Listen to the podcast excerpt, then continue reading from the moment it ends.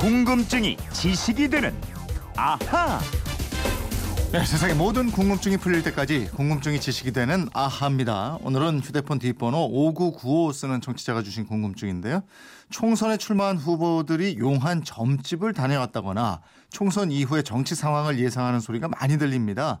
정치적 예언 이러면 정감록이 가장 먼저 떠오르는데 정감록이 어떤 책인지 궁금합니다. 서양에는 노스트라다무스의 예언도 있는데 노스트라다무스가 어떤 사람인지도 알려주세요. 이러셨어요.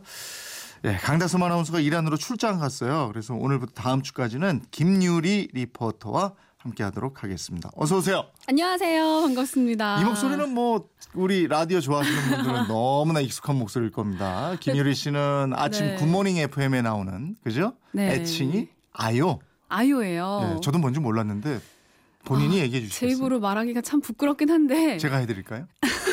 아요. 아침의 요정. 그렇습니다. 네. 아, 뭐 모습도 아침의 요정에 손색이 없으세요. 네. 어, 라디오라고 그냥 막 말씀하시는 것 같은데 일단 죄송하다는 말씀 드리고요. 근데 아유, 제가 잘하셨어요. 아요가 네. 괜히 아요가 아닌 것 같아요. 어, 왜, 왜? 오늘 생각해 보니까 네. 아하의 요정도 아요잖아요. 아, 그렇구나. 제가 이 자리를 어떻게 계속 지킬 수 있을지 모르겠지만 역시. 명 리포터예요. 갖다 붙이기는 정말. 야. 그래서 이제부터는 이 시간에는 아하의 요정으로 알겠습니다. 예, 활동을 하겠습니다. 아하의 요정 네. 김유리 리포터와 함께합니다. 김유리 리포터는 평소에 저 호기심이 많은 편입니까 어떠세요? 어, 아무래도 직업이 리포터다 보니까 아, 여기저기 그렇겠다. 취재도 많이 하고 맞아, 또 맞아. 이런 거 저런 거 막 전달을 많이 해야 되잖아요. 아. 그래서 호기심이 없던 호기심도 생겨야 됩니다. 정말 아, 그래야 제대로다. 예, 그래야 이 직업을 이어갈 수가 음, 있어요. 아하의 요정 제대로예요. 네. 저 우리가 역사를 보면 나라 질서가 흔들리거나 생활이 또 어려워지고 이러면 각종 신흥 종교 예언서 이런 거 유행하고 그랬잖아요. 네, 그렇습니다. 살기가 너무 힘드니까 음. 새로운 세상이 오길 바란 거죠. 그래서 특히 정감록이 오래도록 퍼 졌고요. 맞아. 조선시대에 격암 남사고가 남긴 격암 유럽 같은 예언서가 돌고요. 네. 또 미래의 세상을 다스릴 미륵불이 하늘에서 내려와 중생들을 구제한다는 미륵 신앙도 이어졌습니다. 음, 정감록, 뭐 드라마나 영화, 뭐 역사책 이런 거 통해서 들어보기는 많이 들어봤는데 네. 구체적으로 어떤 내용을 담고 있어요? 어, 핵심 내용은요. 이 씨가 세운 조선이 망하고 정 씨가 새로운 나라를 세운다는 겁니다. 네. 이른바 진인 참진자를 써서 음. 진인이 정시성을 가진 사람이라는 거고요. 또 난세의 풍수설에 따라 복정된 즉 점을 쳐서 정해진 피난처에서만 복을 누리며 살 수 있다 아. 이런 내용이에요. 그럼 이 정감록은 누가 언제 쓴 건가요?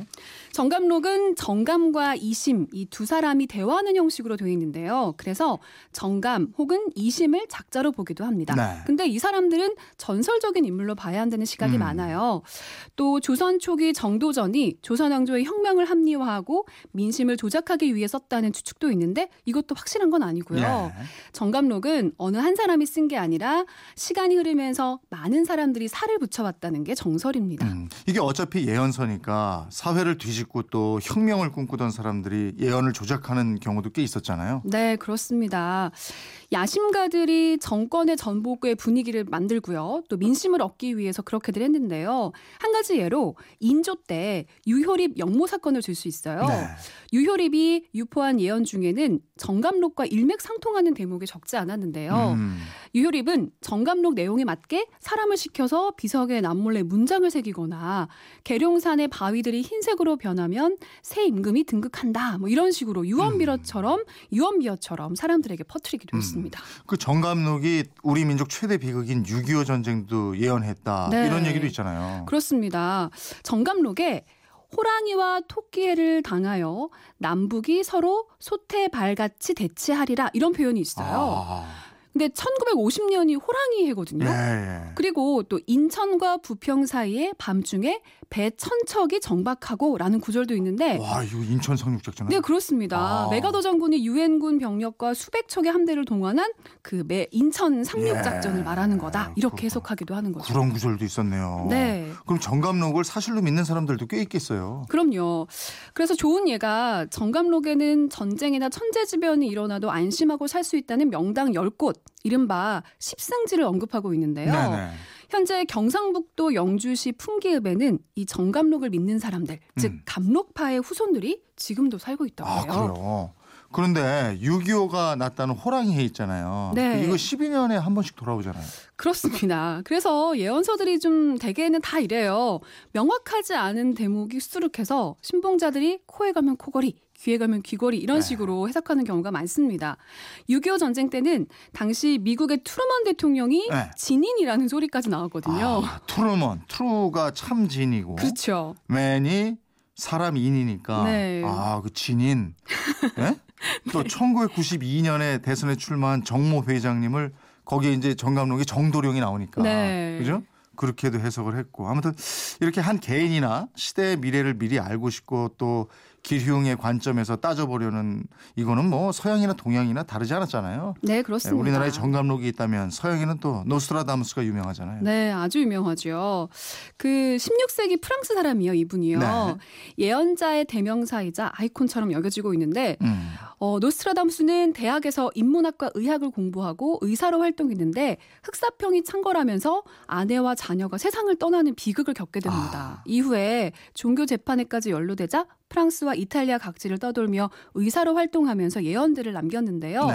이 예언들은 사행시 형태를 띠고 있고요. 현재까지 남아 있는 건약천편 정도라고 음. 하네요. 근데 그 예언들이 해석하기가 어렵게 이게 좀 뭐 모호한 비유로 돼 있고 이렇잖아요. 네. 그리스어, 라틴어, 프랑스어, 이탈리어 등이 뒤섞여서 아주 난해해요. 네. 근데도 노스트라다무스가 유명해진 이유가 있는데요. 음. 프랑스의 카트린 왕비가 이탈리아를 방문했을 때 왕비를 수행한 한 소년에게 장차 왕이 될 거다라고 예언을 했대요. 어. 근데 이 말대로 소년이 훗날 앙리 4세가 됐고요. 네. 또 앙리 4세의 죽음도 예언을 하자 앙리 4세의 왕비가 궁정으로 노스트라다무스를 부르면서 더 유명해집니다. 네. 근데 진짜로 앙리 4세가 예언대로 기마 시합 도중에 창에 찔려 사망했다고 야, 합니다. 그것 때문에 더 유명해졌겠네요. 네, 그렇습니다. 그런데 노스트라다무스를 예언자의 대명사로 만든 건 프랑스 당대에 대한 예언이 아니라 음. 그 이후 수백 년 동안 세계에 닥칠 재앙과 관련한 예언이에요. 음. 노스트라다무스의 추종자들은 그 예언이 프랑스 대혁명, 나폴레옹과 히틀러의 출현, 또 두 번의 세계 대전, 히로시마와 나가사키 원폭 투하, 네. 아폴로호의 달 착륙, 여기에 또 챌린저 폭발, 다이애나 왕세자비의 죽음, 9.11 테러 등을 적중시켰다고 주장하고 있습니다. 진짜요? 네, 아니 그런데 그런 적중은 언제나 나중에 그게 일이 벌어진 다음에 알려지더라고요. 그렇습니다. 사행으로 된 예언이 시적인 비유로 일관하고 있기 때문에 어떤 사건이든 끼워 맞출 수 있다는 게 비판하는 사람들의 주장이에요. 네. 예를 들어서 커다란 불길을 치올리는 태양을 보게 되리라. 굉음과 빛이 북쪽을 향하리라. 죽음과 비명이 온 땅에서 들리리라. 칼, 불, 기아, 지친 죽음이 기다리리라. 음. 이런 예언은 사실 그 어떤 전쟁이나 환란에도 대입할 수 있다는 거죠. 그렇죠. 느낌이 그러네. 네, 그래서 그의 예언은 사건이 일어나기 전까지는 모호하다가 네. 사건이 일어난 다음에야 수정처럼 명료해진다. 이런 지적도 있습니다. 그러니까 어쨌든 이게 우리가 뭐 꽤다 맞춘 거든 뭐든 간에 비슷하게 가니까 사람들이 어, 야 이거 대단해 이럴 수밖에 없는 것 같아요. 그렇죠. 예. 5995님 덕분에 또 여러 가지 지식을 쌓게 되었습니다. 선물 보내드리겠고요. 이분처럼 궁금증, 호기심 생길 때는 어떡합니까? 네, 그건 이렇습니다. 인터넷 게시판이나 MBC 미니 또 휴대폰 문자 샵 8001번으로 보내주시면 되는데요. 짧은 문자 50원, 긴 문자는 100원의 이용료가 있습니다. 생활 속의 호기심, 궁금증 많이 많이 보내주세요. 네, 궁금증이 지식이 되는 아하, 아이유. 김유리 리포터였습니다. 네, 고맙습니다. 아하의 요정은 내일 다시 돌아올게요. 감사합니다.